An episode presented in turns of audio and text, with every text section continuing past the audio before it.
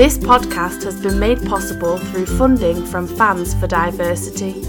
Hello, and welcome to another FvH podcast episode. Um, football has now been back for a few weeks after the enforced break due to COVID, um, and we're excited to see that both the women's and the men's Premier League um, has now started kicking off. Um, and it's going to be a pretty unique season, I think we can say.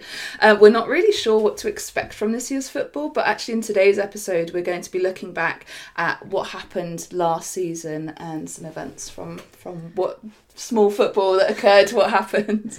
Yeah, so Kick It Out recently released the discrimination statistics from 2019 slash 2020, um, which has shown big increases in discrimination reported in football. So we're joined today uh, by Chris Paouros, who is a trustee at Kick It Out. Um, she also is a co-chair of Proud Lilywhites, um, Spurs LGBT plus fan group and a FA inclusion advisory board member and loads more. So hi Chris and also first question have we missed anything that you think we should say about you? Hello. No. I mean don't say anything. You don't have to say anything. I mean, you know, I, funny, I, I haven't I've been doing this for a few years now and actually the most important thing for me is the only reason why those things matter is because they're platforms with which to make change. Mm. So it doesn't really matter what you say, I do. It's like as long as the work's getting done, it doesn't matter if it's me or, or, or anybody else, frankly. Mm.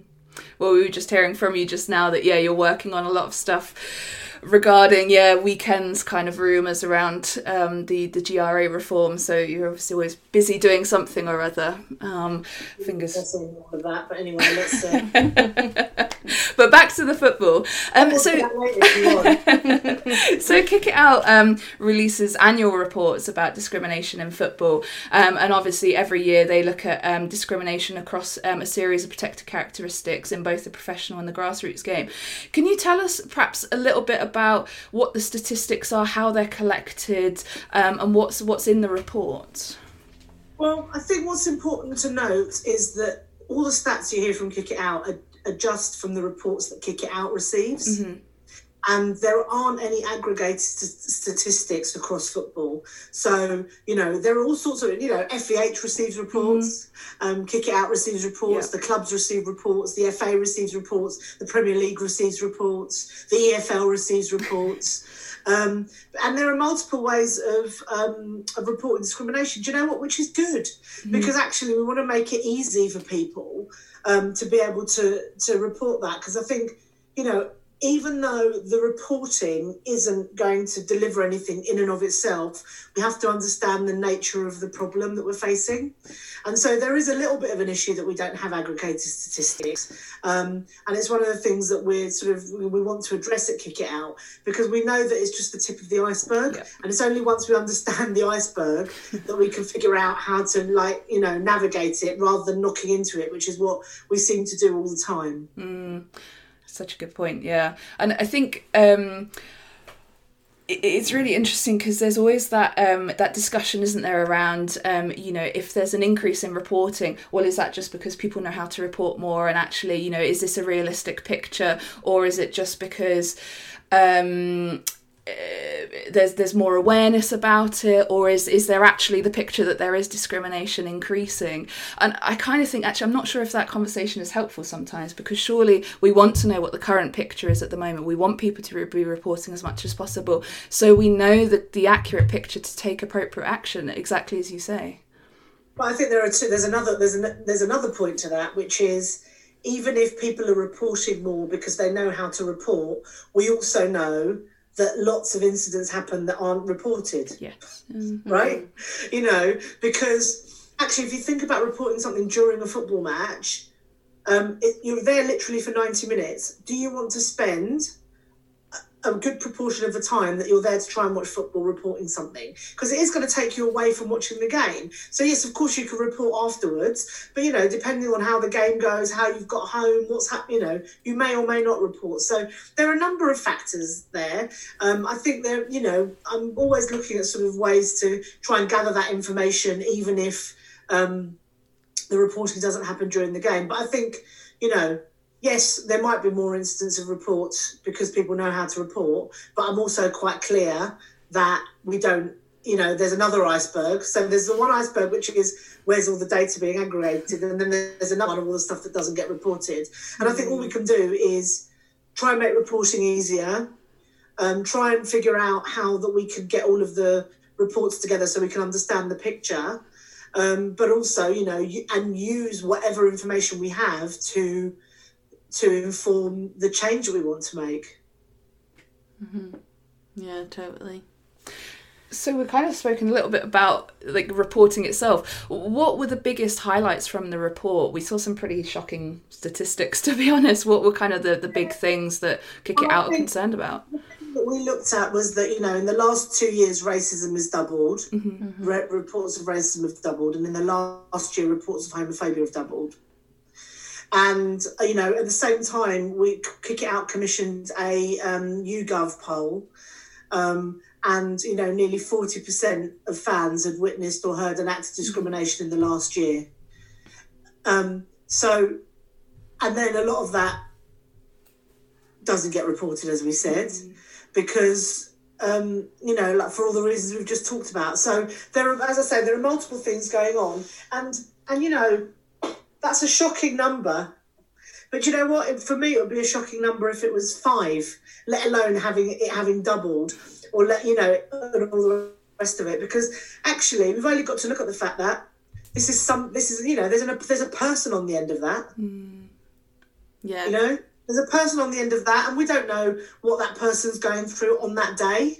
We don't know what that person's through, going through in their lives. We don't know if football is the only sanctuary they have mm. um, you know, there's the only sanctuary that we have that they have for finding some peace in the world. Uh, you know, we, we've got no idea. So imagine that on a scale of the hundreds of reports that we're talking about. You know, and and even if they're not directed at individuals, which often they are directed at, at, play, at players and coaches or at individual fans, but even if they're not directed at individual fans, if you're that one queer fan in a stadium who hears something, mm. and you know, for all your love of football, you then think, God, I don't belong here. Yeah. Mm. Mm-hmm. You know, mm. and and let alone that that intersect, let alone if you're talking about race. Because you know what, the one thing that we can at least say as queer fans often, not always, is that we can pass in inverted commas. Mm. So people don't necessarily know that we're queer. Yeah. So we that might be um, a difficult thing for us to encounter, but you're not having to interface with it or navigate it in that moment because not everybody else around you knows. What if you're that black fan that hears racism? Mm. Not only do you have to hear that racism discrimination, you have to interact with all the people around you that are either going to get cross for you, you see them ignoring it because they don't want any aggravation, and then how again how does that make you feel? Mm. There are mm. so many things going on there um, that you know that, that we absolutely need to be addressing. And, and a lot of that is about you know we have we have individual responsibilities i think as fans whether we're um, you know to call out racism and, and and homophobia and transphobia whether we're whether we're black or queer anyway we have to call it out on an individual level but then of course we need to make sure that the structures support it as well whether that's about ensuring the stewards can recognize and deal with mm. um, with discrimination um, whether it's you know ma- you know making sure that the policies because you know football stadia actually have got really really good policies mm-hmm. um, are are properly enforced now of course we saw at the back end of last season we weren't in football stadia we were we were watching from our sofas and interacting online. And actually, there's a responsibility then, I think, for the social media companies mm-hmm. to figure out how to deal with what goes on on their platforms. Yeah. You know, in the same way that you have regulate rules and regulations in Stadia Mm-hmm. You should have rules and regulations on social media platforms. It's not good enough to say, oh, people might be in another country, we can't find them, we don't know. Mm-hmm. It's difficult to to figure out where this discrimination is happening. You know, mm-hmm. I'm told AI is very, very AI can be very, very clever and can mm-hmm. learn things, and I'm absolutely sure they can. So I'm sure if all these best tech brains can turn their mind to this, that actually we might be able to do something. Because you know yeah. what, if you come into my house and you're homophobic or racist, mm. I can ask you to leave And I think that's what the social media companies should be doing as well. Yeah. Mm. And we have seen such a massive rise in like hate crime and hate speech and online spaces as we've moved virtually because of lockdown and coronavirus. So it's not like uh, you know this was something that was restricted to people being together, but you know the atmosphere of being at football or people having a few drinks. This is something that's you know, deep rooted in people because they've just taken it from mm. that atmosphere into another space. Do you know what I mean? Yeah, absolutely. And there is some evidence to show that a lot of the discrimination that happens online around football, particularly around racism, goes a bit quiet during football matches. Mm. So, because of course you don't have the same, um, uh, you don't have the uh, online access in Stadia that you do have when you're at home. So, you know, that there are, you know, there is some correlation there and we have to address it. Mm, that's really interesting. Yeah, it's interesting, isn't it? Mm-hmm. And what was your report? Uh, sorry, what was your reaction to the report? Um, you know, from seeing the figures that you saw, and I think for me in particular, that was at ninety five percent increase in uh, reports of, of homophobic abuse. Just was absolutely shocking. Uh, what, what was your reaction to it? Well, again, I think you know, like it is, you know, it's it's shocking. It's it's a sad indictment of the game. But I mm. also go to the point of thinking, well, I'm hoping because of the work that the LGBTQ plus fan groups do, for example, that there that's why there's more actual reporting. Mm-hmm. But again, I go to the point that I also understand that not everything gets reported. So it's the same cycle. Um, but I think you know what it serves to do is show us that there's there's more there's work that we have to do mm-hmm. and it's important that you're we're having this conversation that you're doing this podcast mm-hmm. that FvH do all the work that they do mm-hmm. that Kick It Out does all the work that it that it does in terms of both in terms of anti-discrimination and inclusion you know there's education work to do there's work to do to diversify the to diversify the, the um, industry to make sure that we've got more black people, more queer people kind of working in football. And so we identify stuff earlier. You know, we don't get to those stages and that we make um, the game more inclusive. So it's less, you're less likely to have that kind of stuff happening. I mean, that's the longer term sort of goal for me. It's like I've, you know, I've loved football since I was, I first went to a match when I was six. And I've, you know, and I've loved it ever since. And I love that feeling I got, I first got when I was six years old, and I walked up the steps at White Hart Lane and saw the pitch and all of those people, and that kind of sense of kind of belonging to something that was much bigger than me, and a sense of kind of hope and excitement. You know, after the match, sometimes despair, but it was all together, mm. and I don't want to deny that to anybody. You know, and I know, mm. and I've heard so many sort of, you know, I call this anecdata because, of course, it's you know, it's anecdotal, but it still matters from you know from from from our members, from other LGBTQ plus fans who who love football as a kid, but then as they come out, they think, oh my god, you know, this isn't for me. You know, particularly for gay men, mm-hmm. you know, this that sort of toxic environment. It's you know that those that sort of mas- toxic masculinity that that football is sort of associated with. It's not always the case. Mm-hmm isn't for me. You know, for our trans members, particularly those who don't pass, thinking, God, if I go to football, I'm just gonna, you know, I'm laying myself open for abuse and and and and and potentially violence. You know. Mm.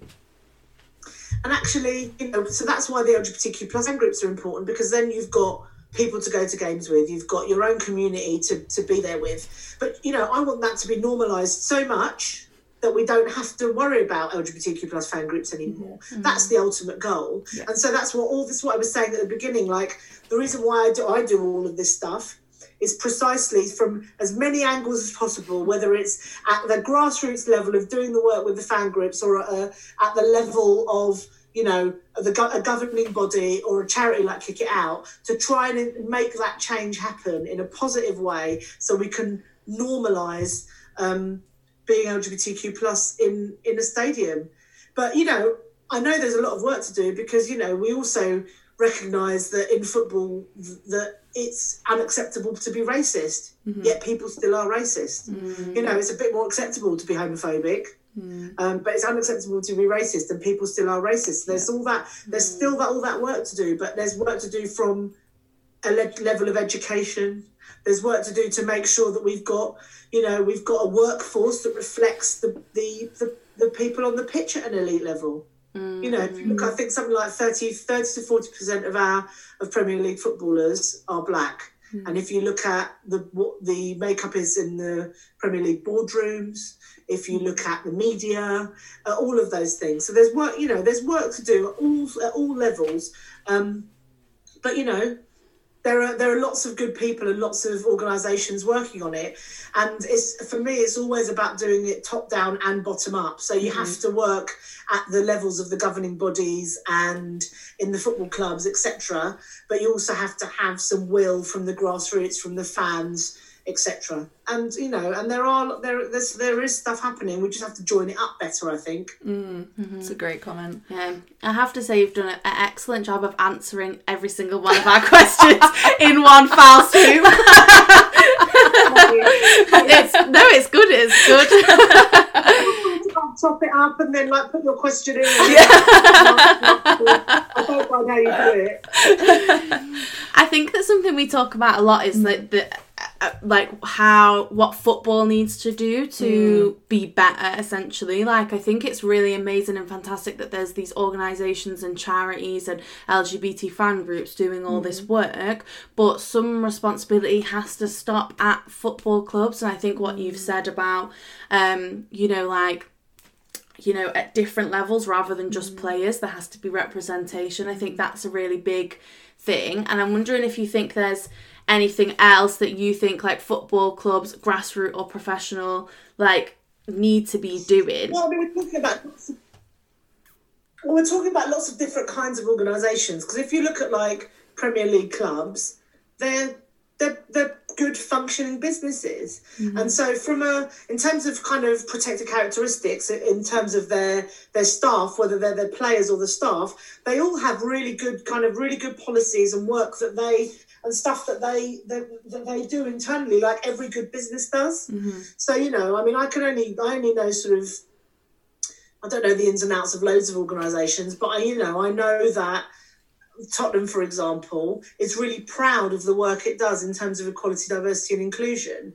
You know, they've got like an equality. I'm an, I'm an equality champion. It's one of the, the latest things that they're, that they're doing there, and they have people across the business who specifically look at their EDI work. Mm-hmm. You know, in all their different departments, and again with a view to not having to do that. But while we do, that's really important. Mm-hmm. Um, and so I think you know, and the the upcoming sort of FA voluntary code is not to be sort of um, sniffed at. I think that's going to be really important because I think you know um, Paul Elliott, who's the chair of the um, Inclusion Advisory Board, has been working hard with you know with Sanjay Bhandari, who's the chair of Kick It Out, and and um, and with the PFA and lots of other organisations, the chair of the chairs of various football clubs, etc., to to enact this voluntary code to look at you know what the makeup of boardrooms look like across football. And, and and all sorts of you know you should have a look at it actually. There's an open letter that paul wrote probably over the summer sometime. Um, and it, that's really important. That's going to get launched in october and there's a lot of work that's gone into that you know. And again that's going to make a that will make a huge difference because actually you've got you've got football clubs saying actually we understand that we need to do something here. And that was a you know that's a response to to the black lives matter movement. And you know again it's a it, it's a travesty that it, it's taken like something so tragic to to give us to give us this impetus to act in in a different way but it's important that we've got the framework to do that now. You know, we don't have to explain every time you want to do something that's kind of uh, proactive in terms of inclusion, whether, you know, in terms of race, then at least you're not having to explain why it's important because we- we have a framework um, to do that. So, you know, I think there's a lot there. I think the, the problem is, I've, I, I don't know, I haven't, I haven't thought about this before, so let me um, figure out this thought. But I think that with COVID now as well, football clubs like are businesses, and they've got a lot to contend with. And the problem is, is that so what do you, you know? And I'm not saying that, that it's not an excuse, but as you've got so much to do, it's like how, how you got to you've got to do this as well as everything else. So when you're and if you're looking at kind of grassroots football, you know, as as as I don't know what's going to happen. You know, we're going to end up in another in another kind of lockdown in the coming weeks. I don't know. When that then if you can't play grassroots football, then and then it has to get up and running. Then mm. you're thinking about the specifics of how you run your local football team. Mm-hmm. Unfortunately, there's all the EDI stuff sort of plays second. Now, I don't. I think the thing is, and what's re- what is really good, I think about that the elite football clubs have the ability for it not to be second, it's because it's already embedded. Mm-hmm. But while you're embedding it, which you might be doing at a grassroots level, you have to give it that little bit of extra energy in order to have it embedded and already like as part of all your processes. So I think that might be an issue uh, potentially at at grassroots level, I mean, I don't know. As I say, I'm not completely convinced by that. I'm, only, I'm only just kind of getting my thoughts together, so I'm not completely convinced by it. But you know. Mm. I think jumping back to what you were saying about kind of the bottom up side of things as well, I think that's absolutely crucial. And and you saying kind of that anecdata stuff, I'm going to take that word. You know, in our youth panel, in our youth panel, we've certainly heard those stories that you know, um, and certainly you know, kind of the men in our youth panel left football and you know have somehow been able to find a route back in a place back in football where they feel comfortable be that as part of kind of a fan group where they see other people who look like themselves or um, LG specific LGBT specific um, football group uh, football clubs yeah. and I think for me this is where and I'm not just going to plug the youth panel but kind of young young people in general I think this yeah. is where there's such a power to engage young people and certainly get them more integrated and involved um, at different levels of governance within structures as well and especially in grassroots football. You know young people want to be involved want to have their say and also want to make a space where people feel welcome. And I, I think that's another challenge for football. You know how do we properly engage young people motivate young people to to help drive forwards the future of football? I think that's really really important and it's interesting actually because if I think about you know like I'm, I'm also um, involved with the Football Supporters Association. I'm on mm. their board and their national council, and you know the demographic of that national council is old. I'm, yeah. you know, I'm old. There's no getting around it. of course, because if you think about that kind of stuff, it's like around governance of football. Mm-hmm. I mean, you know, like you're literally like making uh, kind of a, a voluntary work out of your hobby. Mm-hmm. And so, and actually, you might have the space to do that a little bit more when you, you know. So, I'm really interested. I think it's a really good question of how you better engage young people, because I can see it in in a lot of this in a lot of this stuff. Um, you know, particularly if I think about uh, think about the FSA, or even if I think about the Proud Lilywhites, is that we do have, you know, we we've got a broad range of members. You know, we recently did a member survey. We've literally got members from like eighteen to six, over sixty five. Oh, However, the, the biggest active members are in their thirties and 40s mm-hmm. Um, not, you know, we've got members in our twenties, as I say, in late teens and twenties, but the mm-hmm. active ones are the thirties and forties. And I yeah. trying to, I'm interested in understanding why that is. Mm-hmm. Um, I kind of feel like if I think about myself in my late teens and twenties, I genuinely had better things to do. no, well, I I agree, and I think like the biggest thing. I hope the youth panel aren't going to listen to this and feel like we're saying bad things because I'm not. But I think the biggest thing with motivating the youth panel, mm-hmm. like as the coordinators, is that like they just have things that they're doing mm. that they that like you know sorting out career things going to yeah. university yeah. like doing things that young people are doing whereas mm. you get to a certain point and maybe you're a bit more settled you've been mm. in a mm. job for a while you have more capacity to do things mm. Exactly. Yeah. You've got that community around you, haven't you? You know, so there's a bit more safety there. That you can go out and, and be mm. more active in different areas. Mm. Exactly. But I think you know it's an it's an important question. I think particularly for these kinds of you know for the kinds of grassroots organisations like the Proud Lilywhites because it's like actually it's important to hear um, diverse voices, whether mm-hmm. it's in term of, whether it's in terms of age. Yeah. Mm-hmm. You know, we always talk about diverse voices in terms of you know in terms of race and gender mm-hmm. identity, sexual orientation, uh, disability, etc. But age is really important as well, yeah. um, because it you know there there will be different considerations if you're a 20 year old LGBTQ plus Spurs fan or a 45 year old mm. LGBTQ plus Spurs fan, and then actually it's important that we that that that we address all of that. Mm. And I, I wonder, Chris, something I've always been musing about is do, do people recognize um, homophobic language you know do people actually hear it and think you know um, someone calling the goalkeeper a puff for wearing tights or something, you know, does someone hear that and think, oh, you know, oh, that's really homophobic? Would they know to call it out? You know, would people recognise racist language? I, I think they probably, you know, would recognise racist language or sexist language more. And I wonder, you know, with a younger generation of football fans coming in, being in stadiums, you know, I wonder how that would change. And maybe, you know, let's have this conversation in 20 mm. years and, and see if that has changed. But, you know, the more that there are different bodies, educate providing education at um, kind of younger ages, the more young people are switched on and engaged in these areas and having these discussions, you know, yes, it will be a generational change, but I think it would be interesting to see how that situation evolves and, and what young people how they how they help the game shape and improve. No, I think that's absolutely right. But I also think that um, there's there there might be some terminology that you know you kind of think, oh well, maybe does anyone people do people understand that? But then there's other stuff that people just think because it's football, you've got to pass. Yeah, yeah, no, you're right. Um, yeah. You know, I just think we have to be a little bit careful of that. Mm, that mm. you know, because I mean, I've got. Um, it's always interesting, actually, the, the sort of the generational thing because I think about I've got an aunt who's eighty one, I think. We went and saw her a few weeks ago, and she crochets, mm-hmm. and she crocheted lots of like those sort of little rainbows um, mm. during lockdown for the neighbours because they live in a cul-de-sac.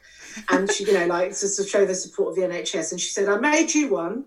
Um, but I changed these colours because I noticed that the rainbow flag in terms of LGBTQ plus was a little bit different to the NHS one. Mm-hmm. She's 81. Mm-hmm. Wow. Yeah. You know what I mean? Yeah.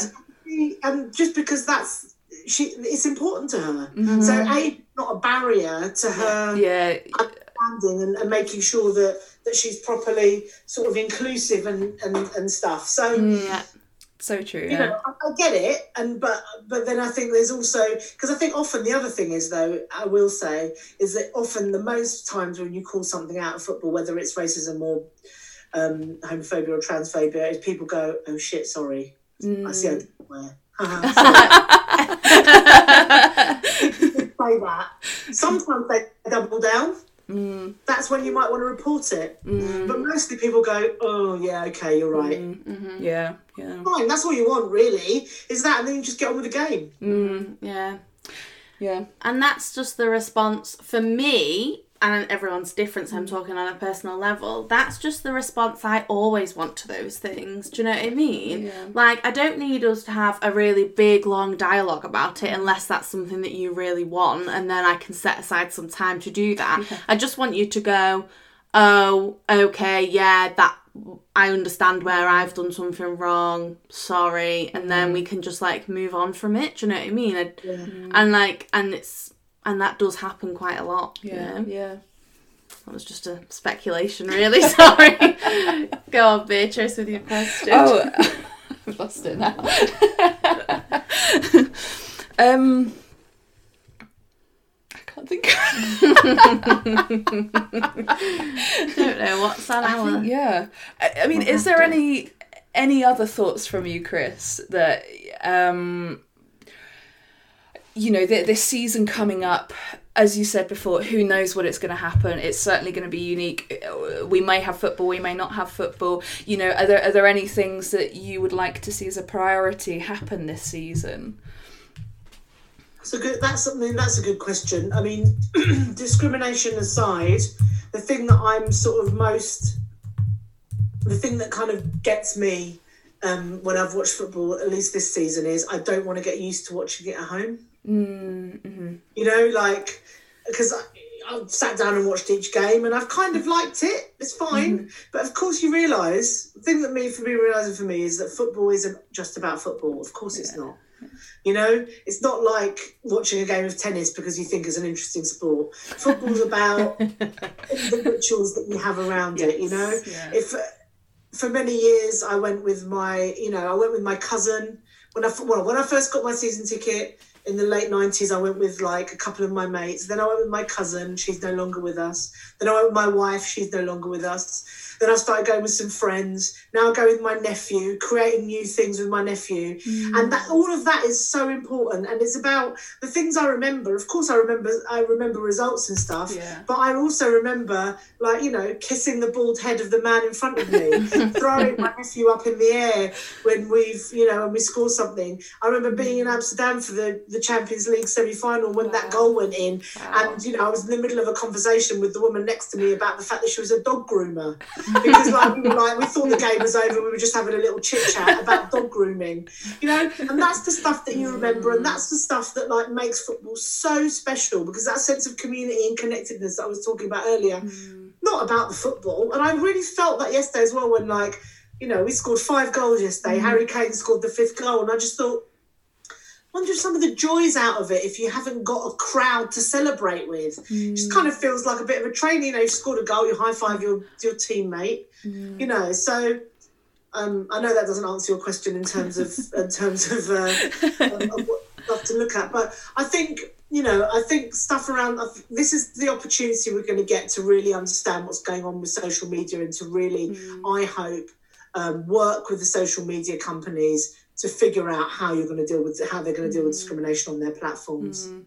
And I think football can be a good sort of lightning rod for that mm. because we know that there are those times during um, and after football matches where you can see that. But you know, we know that it's a problem more generally on social media. So that's not just about football, but actually you can use football as a sort of a test case to figure out how to address this stuff. And I think you know, because we're going to be at home and everybody's got a signal in their house, you know, pretty much everyone's got a, a signal in their house. I think that, you know, this is the time to really address that.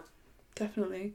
And i think you know your your memories of football you know wanting to be back in the stadium i think that's so relatable for so many people isn't it? And it just highlights in such a such a well put way actually the importance of football the importance of football to build communities and to be that environment where someone can turn up and feel part of something bigger and you know if the if that individual turns up wanting to be part of um, a club and here's some homophobic chant, here's some racism, here's sexism, they're not going to want to come back. You know, that's not a community that they can access. And as much as they love football, they want to be involved. You know, they want to have a chat to those people who could be dog groomers, who could be plumbers, who could be who knows what.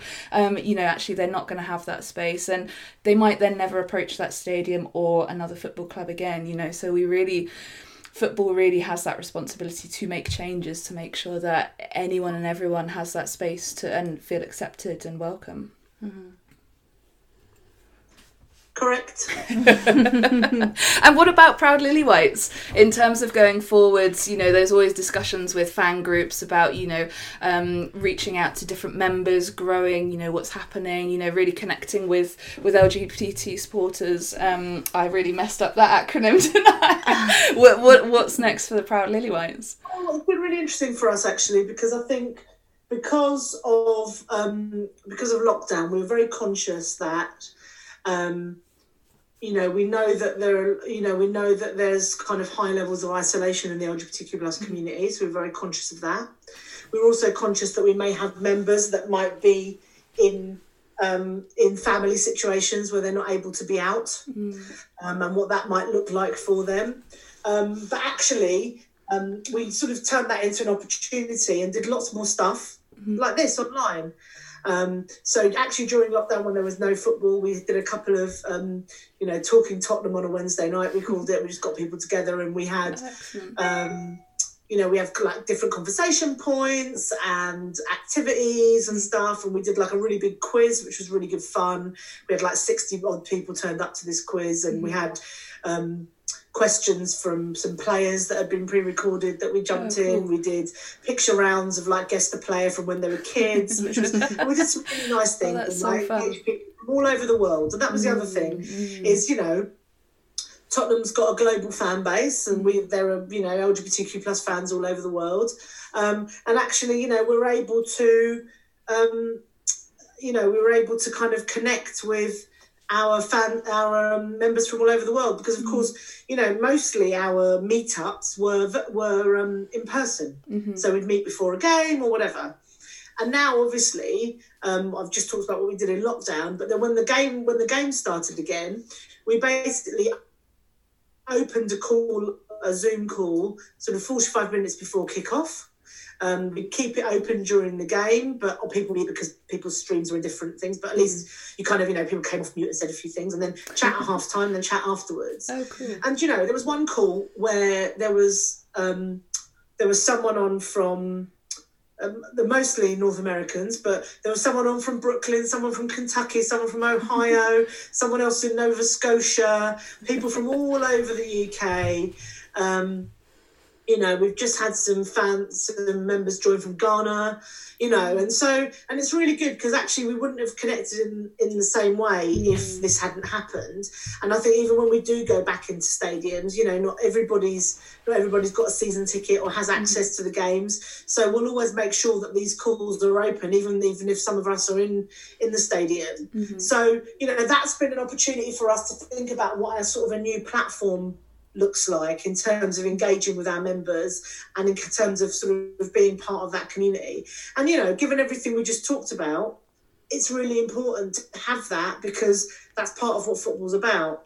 Um, and actually, I need to sort of put my money where my mouth is because whenever I join the call, I would turn it off before the game starts because I find it really, I, it's really as as I love being in the stadium with all those people, it's like being online seems weird. It's, it's having the camera on you, I think. Yes, yeah. You know, like I, I, I don't know. So I have to figure out how to do that. you know, those are the things that we're looking at. Is about how we can sort of continue to develop that while people are while people are at home, and how we can, you know, think about that isolation and and also, you know, if you aren't out, it's kind of. Um, it's kind of okay. You, you can imagine that you'll be all right being on, on a Zoom call about football, Mm-hmm. even if it's with other LGBTQ plus fans. So there's a little bit of there's a little bit of something like that. So and it's been interesting to see what happens with all the other campaigns. You know, what's going to happen with Rainbow Laces this year if there's no fans in stadiums? What's going to happen with the, the FvH stuff if we, you know, um, if it's all online? I mean, I don't know. You know, hope you hope by February we'll be in a slightly better place. But I mean, I don't know. It's really, it's really hard to say. Mm. Yeah, who knows? Yeah. And I think it's so wonderful just hearing what you've been up mm. to. And I think that if we can say anything, then one of the positives from lockdown and coronavirus has been this more developed, nuanced understanding of connectivity and how we can be connected without having to be physically together. Mm. And I found that in my work and in the youth panel and in my volunteering. Like, you know, it doesn't all have to be physical events, and there's actually loads of people who don't come to those events and have never told me that they don't come to those events. Mm. But now i'm doing online events. Mm. They're like oh yeah i just don't ever want to come to physical events and i mm. would have never known that without lockdown do you know what i mean so yeah. that's really like quite special i think Yeah. Yeah, exactly. I think yeah, increase, increasing the accessibility to these things is something that we're going to see continue from now on, which I think is just so so positive. I know with the month of action, you know, any events that happen, well, let's make sure that they're recorded and sent out and virtual so that people can attend, hopefully internationally, like with with uh, the fan group that you've got going on at Proud Lilywhites. yeah Chris, we Yeah, absolutely. Chris, we end um, our interviews. We're trying to do it. I guess it's a little bit of a catchphrase or whatever. we we ask people, you know, what what are you proud of? And it really could be anything or everything. so, Chris, what what are you proud of?